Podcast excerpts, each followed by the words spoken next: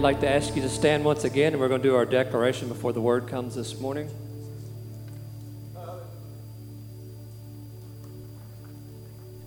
If you would, say this with me. Lord, today by faith, we declare that we are walking in the manifestation season. As your faithful remnant, we will house your very presence. We are the righteousness of God in Christ Jesus, and He has delivered us from all of our troubles and fears. We are no longer victims, but we are victors in Christ. We will not be deceived by the lies of the enemy, but we will give health, healing, and wholeness to the hopeless and those in despair. We will live under your anointing and see the revealed purpose of Christ in each of our lives. We declare our, your everlasting word on earth as it is in heaven. Give the Lord praise. Father, we come to you today in the precious name of Jesus Christ. We count it a privilege to be in your presence once again, Father. We, we come today, Lord, anxious to hear your word, to speak truth to our hearts, God. A word, God, Lord, that may challenges, but also, God, a word that will encourage us and strengthen this body, God that'll bring us into a body of unity, God, Lord, that Father, we can proclaim the goodness and the mercy of God to a lost and a dying generation, Father, Lord. We're praying and believing today, dear God, that your Spirit will be poured out upon your people, dear God, Lord. I pray over our pastor, let the anointing of the Holy Spirit be upon him with the unction the power of the Holy Ghost to proclaim the glorious words of Jesus Christ. In your name we pray, amen. You may be seated this morning. Before I get ready to preach, I want to apologize for my appearance. Uh, three or four different people said, Man, you look rough today. Another one said, Man, you look beat up. And I'm sitting there thinking, Another one said, Looks like you got one foot in the grave this morning. What's going on with you? I looked at my wife this morning. I said, You look so pretty. And she said, Put a t shirt on, it'll help you look better. So I, something's going on with me, and I don't know what it is. I even tried to get a little bit of uh, love from my grandson. He went there's something going on here today. So I apologize for my appearance this morning. You know, you, they could have easily said, Man, you're so handsome today. Oh, but no, they got to pull me down before I get up here to preach. Praise the Lord. It's so good to see every one of you here this morning. This morning, I'm going to be going into a very hard and difficult message. There are times in my life that the Lord gives me a message that I just can't wait to preach. Man, Lord, I can't wait to preach that message. And then there are times he gives me messages that I don't even like myself because they're even hard for me to swallow. They're even hard for me, not necessarily to, to believe, but to embrace. I'm being honest. There are some hard sayings in the Word of God. How many believe that? There's some hard pills to swallow sometimes, even from the mouth of Jesus. And uh, this morning, I want to give you a little bit of an introduction or maybe information or instruction concerning where we're going to go into in the month of uh, September. Usually we, we get on a theme and, you know, I do a series and different things, but in the month of September, we're going to be focused upon evangelism. And we as a congregation is going to embrace a missional aspect to where we understand that we got a call and a mandate by Scripture to go out and evangelize the world. That the most important thing about the church is its existence to win souls. He that winneth souls is wise. That is the heartbeat of God. God came to win souls. He came, He sent His Son that you and I could be saved. That's the reason that He came. And that is the mission and the heartbeat of Jesus Christ. This morning, as I get into the message, I in no way want to tear down or beat up the body of Christ. That is not my intent. I have wept over this message. I prayed earnestly. Me and my wife just, we just agonized before the Lord last night. I was telling her my heart. Uh, there's a lot going on. When I say the body of Christ, I'm not talking about necessarily the palace of praise. I'm talking about the church in, in general around the world. And I'm talking about especially the church in America because I've got a burden for America. And the message today is about the church in America, where it's going wrong. And even though there's a lot of things going right here, there's always room for improvement. But even though there's a lot of things going right, and in no way is some of this stuff that I'm preaching reflecting upon us at all, but it's forewarning us not to allow it to happen. Because I want to tell you, the pastor not only tries to correct, but he tries to instruct to where we protect the church, that we protect the body of Christ. And that is my intent here this morning throughout the message. The Bible tells us in the book of Galatians 6:14, but God forbid that I should glory, saving the cross of our Lord Jesus Christ, by whom the world has been crucified unto me, and I unto the world. In 1 Corinthians chapter 1, verse 18, the Bible says, For the preaching of the cross is to them that perish foolishness, but to us that are saved it is the power of God. 1 Corinthians chapter 2, verse 2 says, For I am determined not to know anything among you except Jesus Christ and Him crucified. Matthew chapter 16, verse 24 says, Then Jesus told his disciples, If anyone will come after me, let him deny himself, take up his cross, and follow me.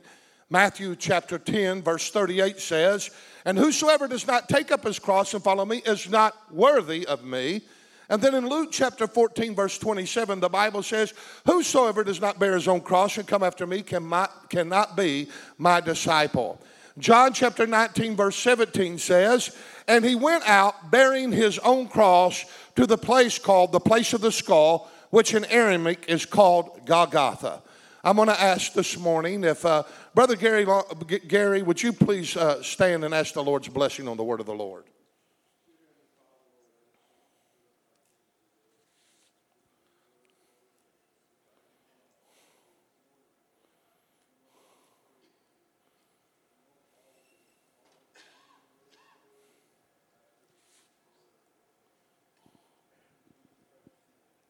Amen. You know, without going back and preaching all that's in the book of Acts, we see in Scripture that there are four streams of biblical church life recorded throughout the Scripture. One of them is Jewish. This stream is the oldest. It's made up of completed Jews who embrace Christ as the Messiah. They is no, they're known as the Messianic Jews. And this is what made up the first early church in the book of Acts. It was Messianic church. It was where Jesus Christ was Lord, Messiah, and God. And the church was also evangelical. It was missional from its very beginning, from its very origin. It was a missional church. It was centered on core theology, driven by task theology, and it forged, forged forward in evangelism and mission, sharing the elements of basic theology. And basic theology is simply the message of Jesus Christ because there's no greater message than that. That's the basic message, the core message of the Bible Jesus Christ, Him being Savior and Lord of all. How many understand that? Can you say amen to that? But the uh, church understood that it had a kingdom mission. The church must be missional. That means its members must embrace four biblical things. First of all, we must embrace the Great Commitment. There is a great commitment that each and every one of us as believers must embrace, and it's called the commitment of prayer. In Ephesians chapter 5, uh, or 1 Thessalonians chapter 5, verse 17, the Bible tells us that we are to pray without ceasing. James tells us that without prayer, we, we don't receive. In other words, we have not because we ask not, the way that he actually put it.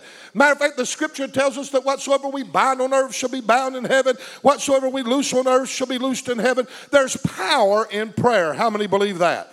There's the power of agreement. There's the power of supplication. There's the power of intercessory. There's a power of petitioning. So we understand that we must, as a church, commit to this great thing called the commitment of prayer. We also must uh, commit to the great commandment, which is love. That we are to love one another and our neighbor as ourselves. That we are to love one another as Christ has so loved us. Matter of fact, Jesus even said, This is how I know that you are my disciples, that you have love one toward another. We are also to embrace the Great Commission, which is sharing the gospel of Jesus Christ. It, the, it, was Jesus that said, All power is given to me in heaven and earth. Go ye therefore and teach all nations, baptizing them in the name of the Father and the Son and the Holy Ghost, teaching them to observe all things whatsoever I've commanded you. And lo, I'm with you always, even to the end of the world. That we are to go into the world and preach the gospel to every creature. The Bible tells that we're going to the highways and the byways, the hedges, compel them. In other words, convince them to come into the kingdom of God. If there's one thing this 21st century church needs to understand, and that is that we are to be persuasive and effective within soul winning. There's so much shifting in the church world to where churches are growing by the shifting of saints instead of by the winning of souls, by the saving of souls. The church has to learn how to get people saved. Can I have an amen? But we're also to embrace the great consummation, which is the glory of God. We are express and manifest the glory of God. We to be the light of the world, a city that's set on a hill that cannot be hid. No man lights a candle and puts it under a bushel, but he puts it upon a candlestick where it gives light to all of them that are in the room. We as a church are to express and reflect the glory of God. These are the four main missional commandments, uh, commands of the kingdom, uh, missional, com- missional commandments of the kingdom of God. They are again the great commitment, prayer, the great commandment, love, the great commission, spreading the gospel, and the great consummation of the glory of God being upon the church. Now, the church was not only messianic and missional, but it was also Pentecostal and charismatic. It embraced the supernatural. It depended upon the power of the Holy Spirit. It's not by power nor by my, but by my Spirit, saith the Lord of hosts.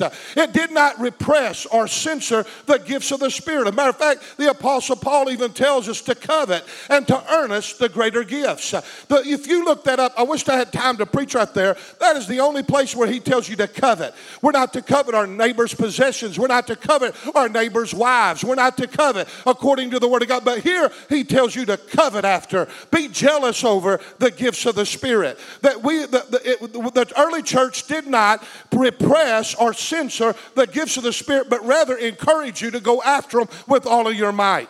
It put emphasis on the work of the Spirit and the necessity of the baptism of the Holy Spirit. Paul said, Be not drunk with wine where's an excess, but be filled with the Spirit. The first church was birthed by God through the breath of Jesus Christ as he breathed upon his disciples in John 20, 22.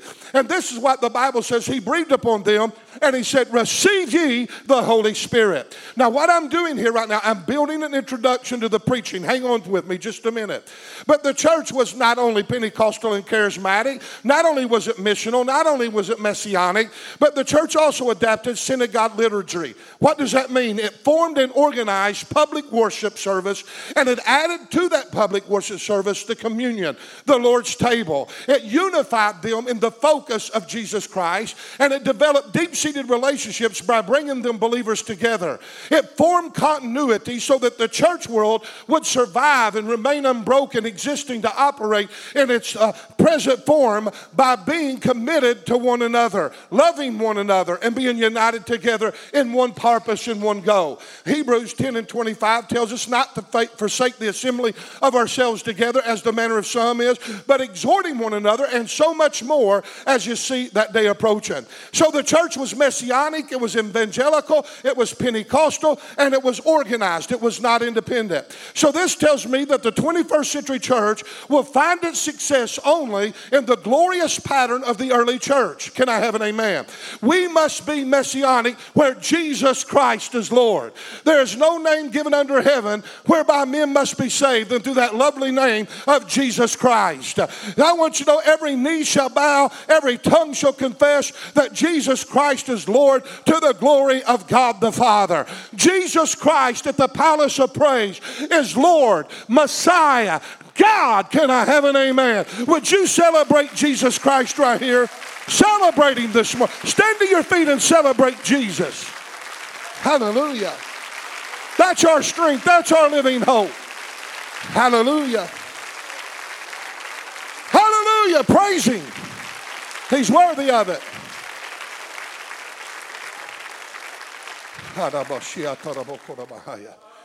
The burden of the Lord is upon this message this morning. Not only was the early church messianic, but it was evangelical. We must be missional here at the palace. We must be Pentecostal, spirit led, spirit empowered. We're not ashamed to be called Pentecostal. We're tongue talkers, amen. We anoint with oil. Matter of fact, we sling oil anywhere we can sling it, amen. We dance, we shout, we show emotion, we get aggressive. We at the palace of praise are not ashamed to flow in the gifts of the Spirit. We are Pentecostal, amen.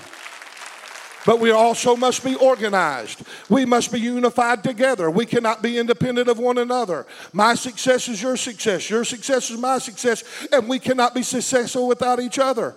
Because when the body's not committed together, the body cannot function. When the body cannot function, it cannot be fruitful and it cannot be successful. The success of the Palace of Praise is not upon Kent Miller, it's not upon the council, it's not upon uh, the elite group of leaders around here. It's upon every single one of us coming together with a common goal, understanding that we're a part of the body of Christ, that we have a role to play, and that we're connected together as a family, and that we're living stones built upon one another to bring about and reflect the glory of Almighty God. That's who we are as a church. Amen? Give the Lord praise for that. However, even though we see the early church and its success and its power, something has happened in the 21st century. We in America have lived in, a t- lived in a time when being an American made one feel like a Christian automatically, though that's not true. When you thought of America, you thought of Christianity. This is what she stood for. It was her roots, is where she was built upon. It's what she came out of. We were one nation under God, indivisible, with liberty and justice for all. We were Christians by national identity. Christianity here until recently was popular. It was the in style, so to speak. It was vogue. It was the in thing since the 1950s. And those who live now under the current social culture changes, they lament and they weep over the anti Christian, anti Christ shift that America has made. And even though we weep, it may be God giving us a gift. I want you to understand that. Because it may be only through the complete meltdown and the chaos of a nation that the church will return back to its dependence upon God. Research by Kirk Hadaway and Penny Long Marler revealed in 2014 that 17.7% of Americans were in church on any given Sunday. The American Church Research Project in 2005 that put millions of dollars into this in several years also placed regular church attendance at 17.5%. Those attend three out of the eight Sundays in a row, uh, eight Sundays uh, are 23%. 23% of the church's population that do come only come three out of eight Sundays. And by the standards of this culture, they are considered and referred to as regular participants, yet they only come one fourth of the time. Now, I'm not trying to be negative after such a wonderful move of the Holy Spirit, but God set that up on purpose. This data is not just for certain denominations or a certain religious background, but this data, data is for all the churches in America, regardless of their denomination, regardless of their affiliation, or regardless of their organization.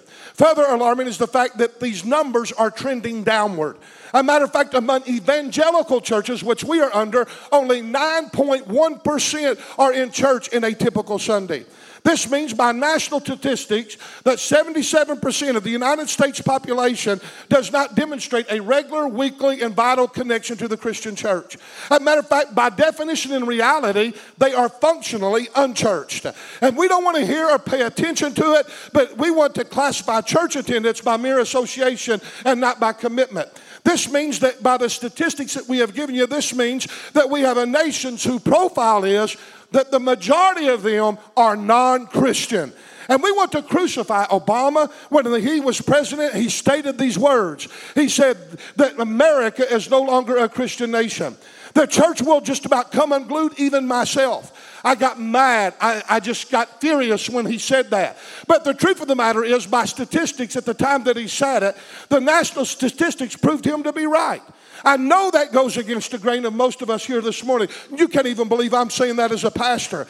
But we as a church are guilty of burying our faces in the sand, and we really don't want to pay attention to the truth or the statistics of where the church is at. Come on, somebody help me preach. We don't want to face the facts that the church world is declining in America. Help us. Less than 37% of the United States population, around one third, Less than one third is even, and that's even counting the semi regular, the occasional attenders, those that go to church here and there sporadically.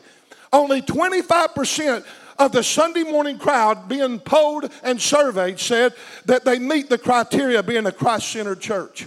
Less than 10% of the population that goes to church identified as Bible Christians.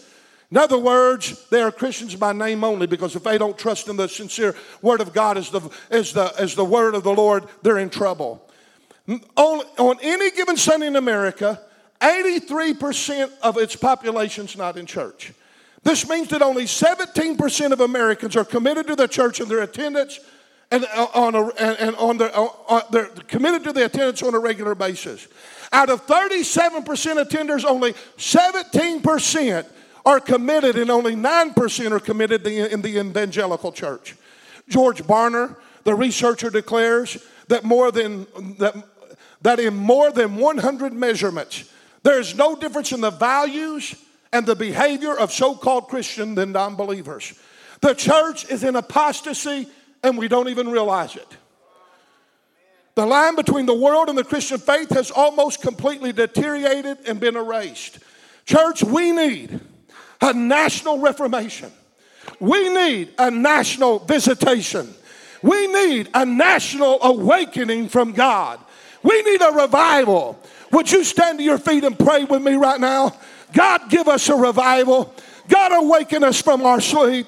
God, somehow do it again in our midst. Would you just pray that with me right now? Father, right now in the mighty name of Jesus Christ, I pray for revival, for an awakening. We're in trouble and we don't even realize that we're not paying attention. Would you shake us and rattle us in God? Would you let these old dry bones come alive one more time, God?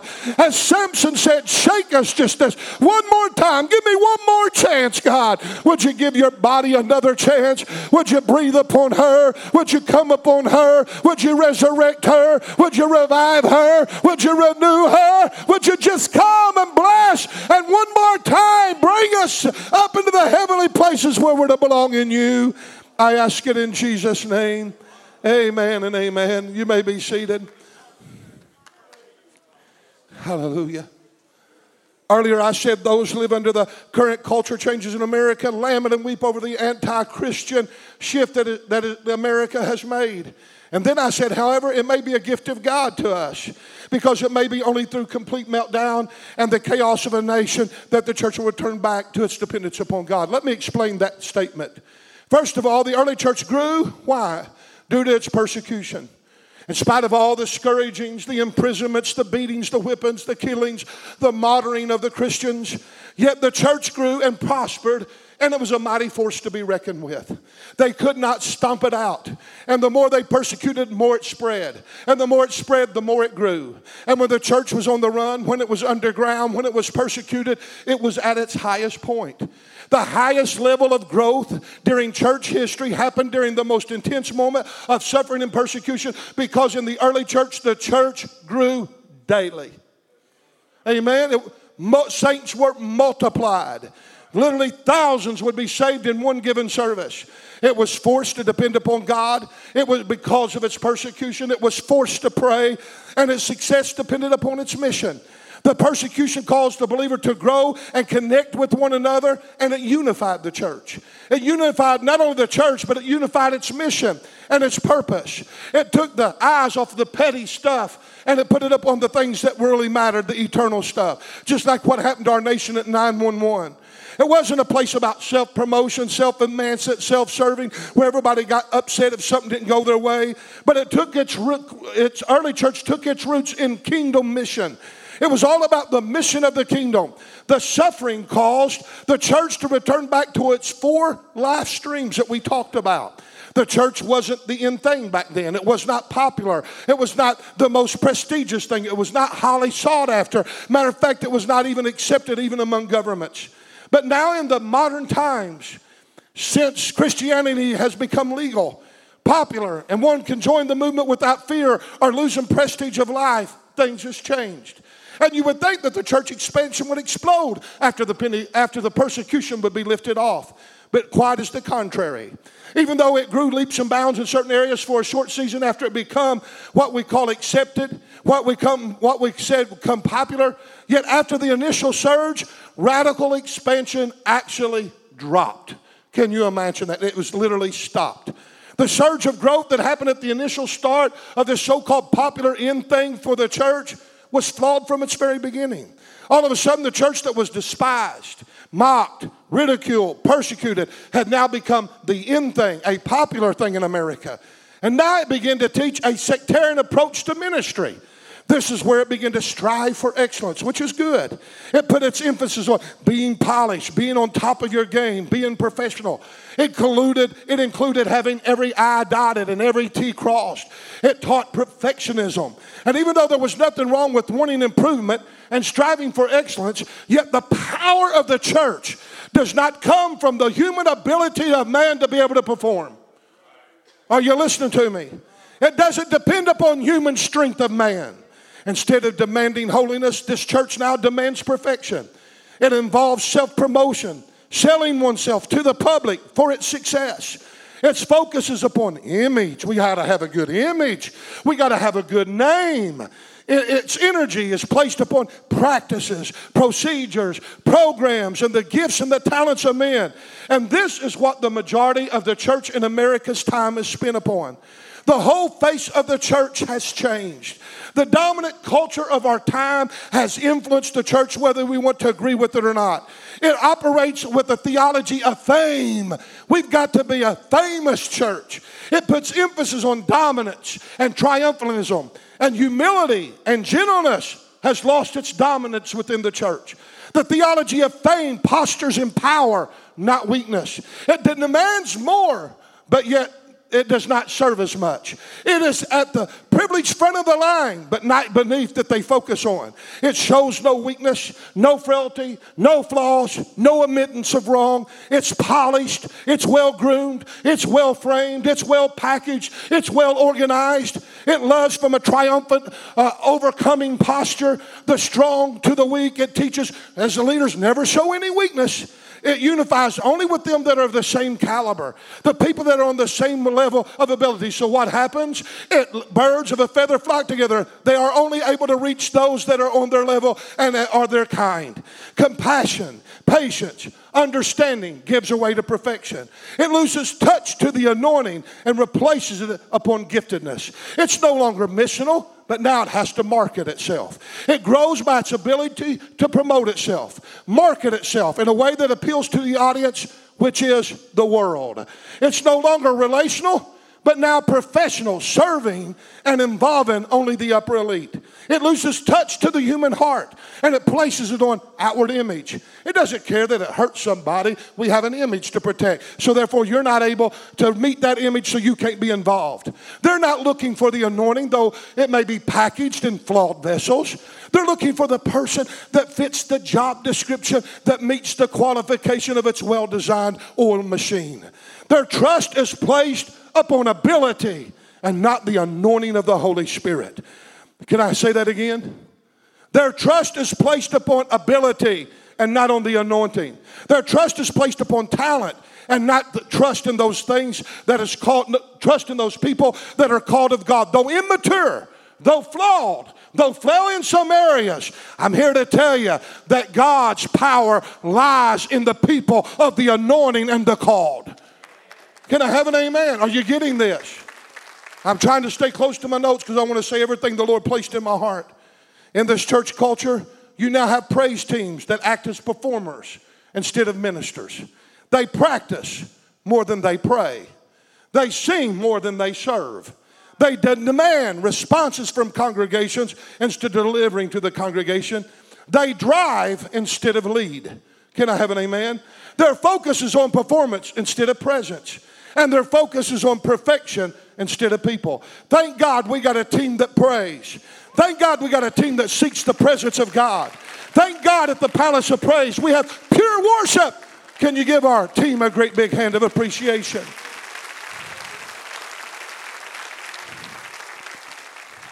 In this church culture, preachers have now become speakers. Come on, help me. Their main goal is just to seek and engage an audience with relevance so that they can keep the crowds coming back. Preaching is given away to motivational speaking. Their goal is to edify, to build up, to cause one to buy into the brand of Christianity that is comfortable. And its goal is crowds and not character. Its ambition is on multitudes and not mission. It's one thing to be a speaker, but let me tell you, it's another thing to be a preacher of the gospel of Jesus Christ. Preaching is the proclamation of the gospel of Jesus Christ without apology. It is a call to hear and to obey. It is the purest form of Bible engagement by a preacher to his congregation. Can I have an amen? Speaking may edify, it may build up, it may motivate, and even make one feel good. But preaching says, This is the word of the Lord, hear it. This is the way of the Lord, walk in it. Can I have an amen? In John chapter 6, there was a crowd that followed Jesus, and they began to murmur at his sayings, and they were mad at him. And Jesus tells them, and they ask, Show us a sign finally. And Jesus answers them in verse 53 and 54 of John 6. He says, Verily, verily, I say unto you, except you eat of the flesh of the Son of Man and drink his blood, you have no life in you. Whosoever eateth my flesh and drinketh my blood hath eternal life, and I will raise him up at the end time. And the Bible tells us in verse 61 but Jesus knew himself also that his disciples murmured themselves. Not only was the multitude murmuring, but behind the scenes, behind Jesus' back, his disciples murmured as well. Here we see that Jesus did not go light on his disciples. He did not double down. He didn't show much compassion. I want to tell you something, folks. He come down hard on them. The response of the disciples was not one of submission. It was one of resistance, and they didn't even realize they were resisting the very teaching of Jesus Christ. They complained, This teaching is too hard. Listen, verse 60. Many of the disciples, when they heard this, said, This is a hard saying. Who can bear it? They were caught between the negative response of the crowd and the impending mass defection from Jesus. Jesus was losing the crowds. He got up, multitudes, multiple thousands were gathered that day. And as he began to give them that saying, a hundred would leave, uh, two hundred would leave, five hundred would leave, another thousand would leave, sixty would leave. And all of a sudden, the disciples begin to see this. And the disciples looked and said, Man, what he's saying so hard, it's driving the crowd away. These disciples were like the modern day church of today. The same dynamics can be seen in the modern day church when there is aggressive preaching. Your message too hard, sir. Preaching, preacher, we're losing crowds because of your preaching. We can't have a mega church like that. We can't build something massive and great if you keep this up. Your message is too stern. It's too tough. It's too much in your face. You need to back off a little bit. You need to become sensitive and relevant in your delivery. If you would calm down, you could keep the crowds. Jesus, if you become more relevant, the crowds wouldn't leave you. But Jesus, these crowds are leaving you because of what you're doing. That's what they were saying. And when Jesus heard their statement, he shifted it back on them. Listen to what he said Does this offend you? He didn't ask, Hey, I can see the crowds are offended, but are you offended? Jesus is asking, Are you speaking for them or are you speaking for yourself? Is this medicine too hard for you or are you defending the crowd? Can I tell you something about Jesus? Jesus wasn't a crowd pleaser. He didn't leave them on even on a, Jesus didn't even leave on a high note. He wasn't worried about their responses. Can I have an amen? And the, when Jesus went into Jerusalem on that great, what we call the triumphant entry, they were laying their coats down, they were laying palm leaves down, and they were waving and saying, Hosanna, Hosanna to the Son of David, glory to God in the highest. And they were praising him and they worshiping only for a few hours and a few days later to be saying, Crucify, crucify. They went from one extreme to another, and Jesus wasn't all about pacifying the crowd. Jesus then stretched the old, the old wineskins of the disciples, and he said in verse 66, he said, it is the spirit that quickens. But the flesh profits nothing, guys. But the words I speak unto you, they're spirit and life. He said, The words I am saying, they may be hard, but they bring life. They may be tough to swallow. It may be hard medicine, but it's what brings life. This trend in America church today is what's making the church ineffective. Speakers have took the place of preachers in the last half century, and now we have people getting their own ideas about how church should be ran. Conviction is rarely felt. Divine interruption does not even happen anymore, like this morning. Can I have an amen? Spiritual enlightenment has faded away through the lens of modern day philosophies and through motivational speaking. This is why that Paul said in 1 Corinthians 1.21 of our text, For after that in the wisdom of God, the world by wisdom knew not God, but God chose the foolishness of preachers, preaching to save them that are them that believe. And then look at Mark 16, verse 15. Jesus said, Go into the world and preach the gospel. Jesus himself was anointed to preach deliverance to the captive, the recovering of the sight to the blind, to set at liberty them that are bruised, to preach the acceptable year. Five different things Jesus preached. Can I have an amen?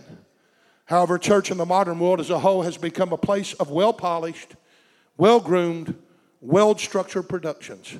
Spiritual moves have been replaced by gifted and talented professional performances. Anointing has given way to charisma. Instead of the Holy Spirit, men with their human abilities now sway and move crowds by the power of their charismatic personalities and their creative talent. The electrical charge of the Holy Spirit in the atmosphere has been replaced in a lot of churches by mere talent. With them trusting in the effects of lights, smog, media productions. Now, listen to me.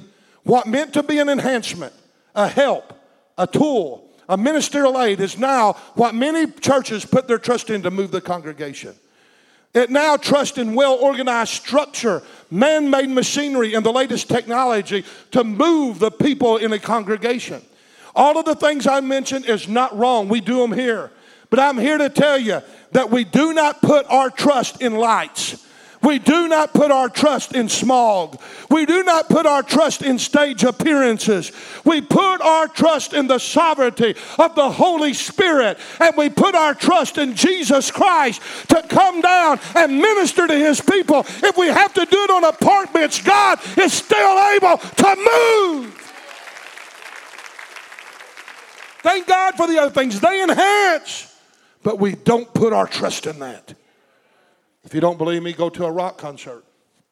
Go to a country music concert and you'll feel the mood and the atmosphere change and be a, a charged and they produce stirred emotions like crazy. People weep, people cry, they lift their hands, they sway their hands. I'm, I'm being honest. I turned on the television the other night, I thought, wow, where's that church at? And the whole congregation, hundreds and hundreds, thousands of people, I thought, man, I got to see where this church is. It wasn't, it was a country music uh, performance. And I thought, look how they do at a country music performance. And look what we do in worshiping the King of Kings and the Lord of Lords. We are to be ashamed of ourselves. Amen? And you didn't have the people trying to fight over the back row, they tried to fight over the front row to get close to the singer. Can I have an amen? I thought I'd add that in. Hitler moved crowds. He swayed people. He rallied allies through a charismatic personality and through his ability as a spokesman.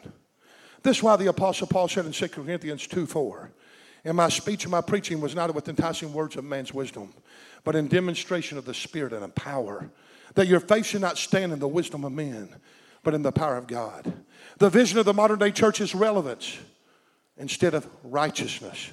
It has become a church that is more relevant to earth than to heaven, more relevant to the world than to the kingdom. And you know what has happened and what's so odd about this?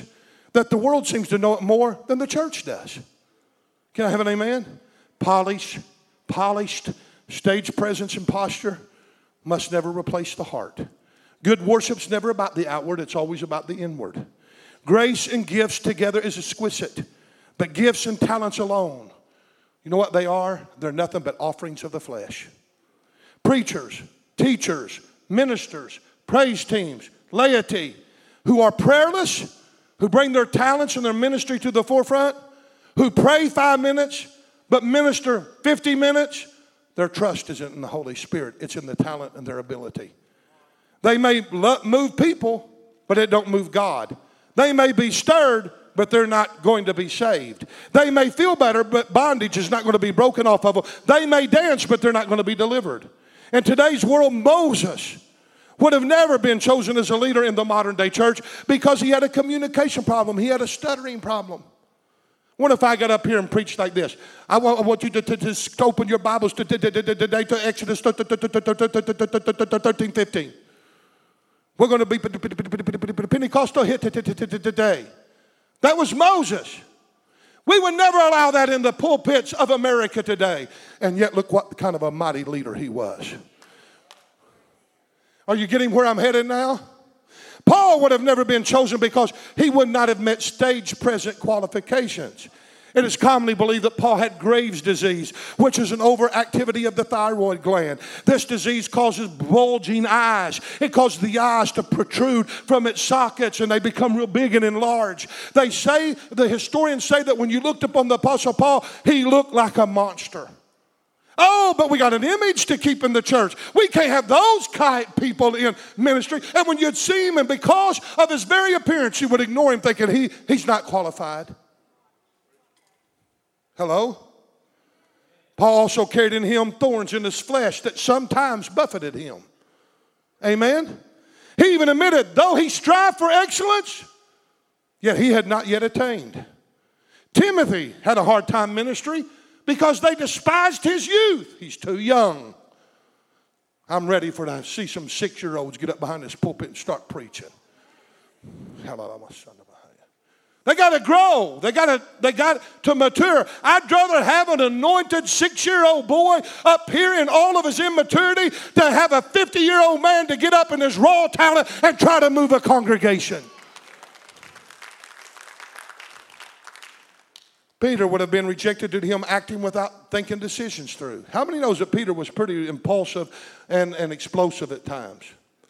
He spoke before he thought, he acted out of emotions. Boom, just like that. And John the Baptist surely couldn't have been used because he didn't fit in with the modern day dress codes of the church. This man roamed around in the wilderness with camel hair all over him, and, and you know what else? He had a leather belt around him, and guess what he done? He ate wild locusts and honey. He's had long hair and beard. He's wild man living in the wilderness. But yet he was the forerunner of Jesus Christ. I'm here to tell you that God isn't looking for our perfection. He's looking for the palace of praise purity.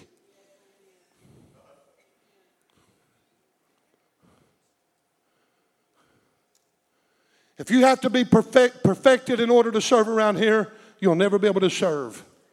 Nobody, not even myself because there's no one that is perfect. Amen. God's not looking for your perfection, He's looking for your purity. Blessed are the pure in heart, for they shall see God. Hallelujah. There's a difference in perfection and purity. There's only one that has been perfect. Jesus said, Don't even call me perfect, even though he was, but there's only one that's perfect, and that's my Father in heaven. But even though there's none of us in here perfect, there's many of us that's been purified by the blood of Jesus Christ. God's not looking for the talented, He's looking for men and women of truth. God isn't looking for your ability, He's looking for your availability. He isn't looking for awesome people, He's looking for anointed people. Can I have an amen? The early church grew not because of its programs or its professionalism, but the church grew on the backs of untrained laity with hot hearts and even had, most of the time, inadequate theology. Stephen, Philip, lay people went into Philip went into Samaria and preached Christ to a whole city, and the whole city, city gave heed to the things in which he spoke, seeing the miracles he did, and revival took place. Stephen was martyred for Christ for his preaching, but the church grew without Bible schools, without seminaries, it grew without Christian publishing houses and training enterprises. It grew due to people that had fellowship with God. The early church success did not come by the way of prosperity, its wealth, its power, its glamour, its glitz, but it grew by those that embraced the cross. The theology of the cross stands against fame and credit. It stands against ministerial motives driven to form image by seeking honor and praise and somehow getting a place of fame and getting a place of prestige and getting a place with all the glimmer and glitter and the glamour and get the talk around the child, advertise it, market it. That's not the way of the church. We got to embrace the cross. The cross stands for just the opposite to be in the back of the line, out of the limelight, let the God bless you by bringing you frontward. The church doesn't need an image of greatness and power. It needs an image of, it needs, it, it, let me say this again. The church doesn't need an image of greatness and power, grandeur and glitter, excellence and fame. The church needs an image of humility and grace. The cross didn't deny weakness, but rather it looked at weakness as strength. Amen. In your weakness, God is made strong. The cross looked at surrender as conquering, powerless as power. The early church understood their inabilities. They confessed their sin. They became sensitive and humble to the holiness of God. The cross clarifies that human weakness is of a, deny, of a divine necessity.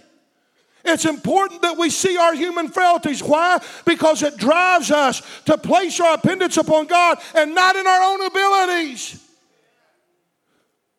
Exaltation is humility, confession of sin, sensitive to the holiness of God, and denying yourself. That's what exaltation is. Whether we see it or not, there's a shift that's taking place in America, and I'm going to close. There's a shift taking place. The modern day church is losing its grandeur, it's losing its glitter, it's losing its importance, its glory, its fame. We're now seeing that the church is no longer the end thing, it's no longer at the height of its popularity. Only 17% of the nation's population, folks, are going to church. It means they're turned off. Hello? People are becoming bored with the performances because it's, it isn't producing any spiritual results that satisfy. The new is wearing off, and the church is losing its creative ability to keep up by producing something new and exciting all the time. You know what happened to Jesus? Man, when he fed the multitudes, he was in the in crowd. And the day that he quit doing miracles and feeding the multitudes, they left him. One day he had 5,000, and the next hour he had none. And Jesus looks and says to Peter and them, Are you going to leave me also? So, where do we go? You and you only have the words to eternal life. Amen. The news wearing off, the church is losing its creative ability to keep up by producing something new and exciting. The modern day church has found out relevance has no definition of boundaries. It's whatever seems exciting at the time. People will be at this church one month, but when there's something else is exciting over here, they'll go over there. And then when they go over there and that gets a little cold, and if they hear something else pops up over here that's new and exciting, they'll run over there. And before long, they're running for the coffee bars, and they're running for the performances, and they're running for this, and they're running for that, and they're running. And before long, you have a bunch of people that's attending church that have no concept of who God is whatsoever. Can I have an amen? The church has found out this so called relevance in the world is running the church instead of the church running the world. In this shift, we're also seeing persecution arise back to the church. Make a long story short, Jesus said that it was going to happen. Men and women are finding themselves at, at court, court, courthouses, they're finding themselves before lawyers to try to defend their faith. We're seeing that God has taken the church back to its start, and we must embrace the cross. We must be crucified to the world. We must understand it's not by our giftedness, our talents, our abilities, but it's by grace that we see through Christ that we exist. To embrace the cross means the sacrifice of our daily lives because the place of the cross is sacrifice. To embrace the cross puts its emphasis on grace and purity instead of excellence and greatness. It's, an out, it's not about being polished. It's not about image. It's not about fame. It's not about popularity. It's not about marketing the church. It's about mission. It's, a, it's about purity and humbleness. It's about taking up our cross and following Him. Three different passages of scripture, Jesus says, Take up your cross, or you're not worthy to be my disciple. He that don't take up his cross is not worthy of me. He that don't take up his cross, uh, he, he, uh, he is not going to be one of mine. John chapter 19, verse 17 says, But he went out bearing his own cross to the place called the place of the skull, which in Aramaic is called Golgotha. Our trust must be in the power of the cross. Jesus took his cross and bore it for you. Can we not take our cross and bear it for him? I want to say this, and this is my last thing I'm going to say. You know where the church world's at today? It's in two places polishing. I got to be better. I got to be excellent. Nothing wrong with that. Strive for excellence. But I got to polish. All of our time, all of our effort is trying to be polished, to be presented good enough so I can fit in, so I can be accepted, so I can join up. I've got to meet a certain criteria. I've got to look, meet a certain look. I've, I've got to have a certain amount of ability. I've got to have a certain amount of talent. Or I can't be used to God. I've got to polish. So I'm polishing. I'm polishing. I've got to have better stage presence. I got to work on that. Well, there's nothing wrong with working on your life and becoming them are enhancements. But we polish. And all of our time is put on polishing when none is put upon spiritual disciplines. There's no praying, no fasting. We're polishing, trying to meet the standard of the new church. If I'm going to be accepted, I got to look a certain way. I got to act a certain way. I got to smell a certain way. I've got, I, I, I got to be polished. I got to be on top of my game. I got to be a professional. I've got to be better, better, better. And all of our focus is upon better and not righteousness. And we polish, and we polish, and we practice, and we practice, and we do this, and we do that, and we do this, and we do that, and yet we don't do any of the essentials that bring us into a vital relationship with God that makes our heart hot for Him. Or if we don't do that, we do just the opposite. We sit on our can and do nothing because of inferiority. I can't never match up. I'll never be able to be used around here. I'm not good enough. I don't have the ability. I don't have talent. I, am from the wrong side of the track. I don't have money. I don't have the ability. I don't have the dress. I don't, I don't, I don't, it don't matter.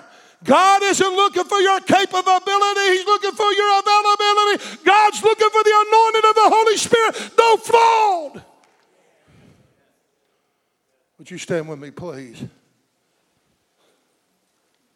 Huh.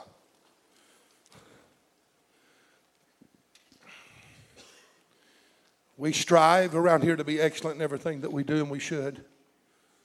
We strive to put forth our best foot, and we should. There's no room for laziness. But the day that we begin to put our trust in that, instead of our devotionals of seeking the Lord and loving the Lord and having a relationship with the Lord, it's all in vain. I don't want a man's performance around here. I want God to come down and rattle our cage.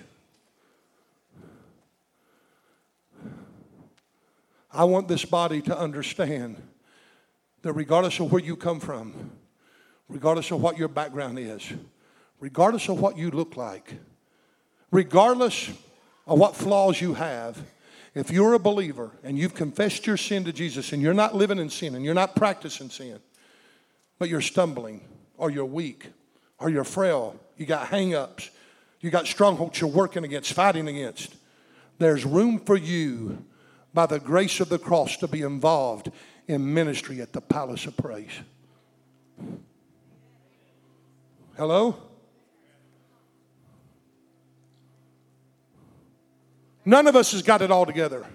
Now, if you're living in sin, you're practicing sin on a regular basis, and it's not something that you're fighting against, it's just something you're living in, you can't be used. You won't be used if we know it. But if you're a believer, and you love the Lord, and there's things that's not yet perfected in your life, there's things that you struggle with, and you're open about it, and you're sincere about it, and you're not trying to hide it, and you're not trying to put on a front, but you're real, you're genuine, there's room for you at the cross of Jesus Christ, and there's, if there's room for you at the cross of Jesus, there's room for you in ministry at the palace of praise. Amen. Give the Lord praise for that. That ought to free somebody up. We have so many people that's so intimidated around here.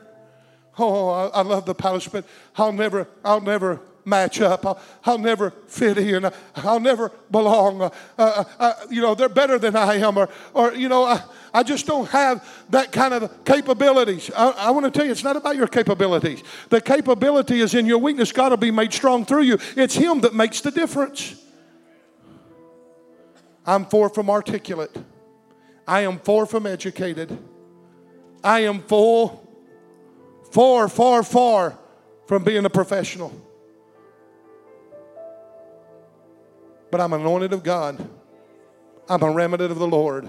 I am a child of the King. And it's God that makes the difference. I know this is different the way I preach, but I wanted to stick close to my notes because God gave me that stuff. And He told me that the church world has lost it. And that's why that there's a decline. There is no longer a dependence upon God. We are growing, we are thriving, we are moving, we are shaking. People are coming in by the groves. Lives are being changed, souls are being saved, people are being delivered. Every every week there's something going on at the palace that's changing people's lives. But we can't get to the point that we think that we're the ones doing it. If it wasn't for the grace of God and the power of the Holy Spirit, we would be nothing.